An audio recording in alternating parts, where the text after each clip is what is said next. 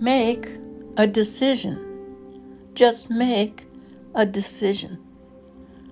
Now that sounds kind of callous, and like, how could you say that? But here is what I am speaking about. How many times must you go over the same reasons, the same facts, not to do something? There comes a point when you have rehashed the idea, the thought, the event so many times it is wore out. In a relationship, quite often you have all the information and you know what the answer is, but you stay in denial so long.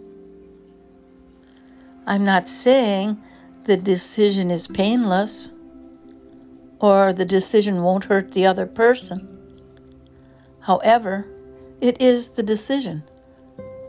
It's not a court of law, but it is a court of your life. It is important. Make the decision. Cut the umbilical cord to other person's feelings, their thoughts, their wishes. Now, that's a qualified statement. Only after you have explored both sides of the coin. But now it's time. You've already done that. So make the decision. And decide what are you holding on to. In the case of a relationship, it's the death of a fairy tale. The way you dream it would be if you stayed. The way if you stayed at your job. You dream that it's going to get better, or the other person will leave the company. Make the decision. There are so many things in life where we hesitate, hesitate, hesitate. But do you know how much stress that puts on you when you have all the facts? All you have is one little thing left.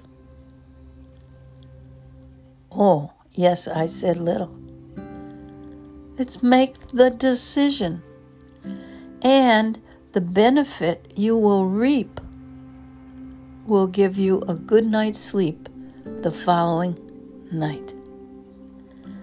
Because people that have finally made a decision, when they can look back, they see the benefits of that decision.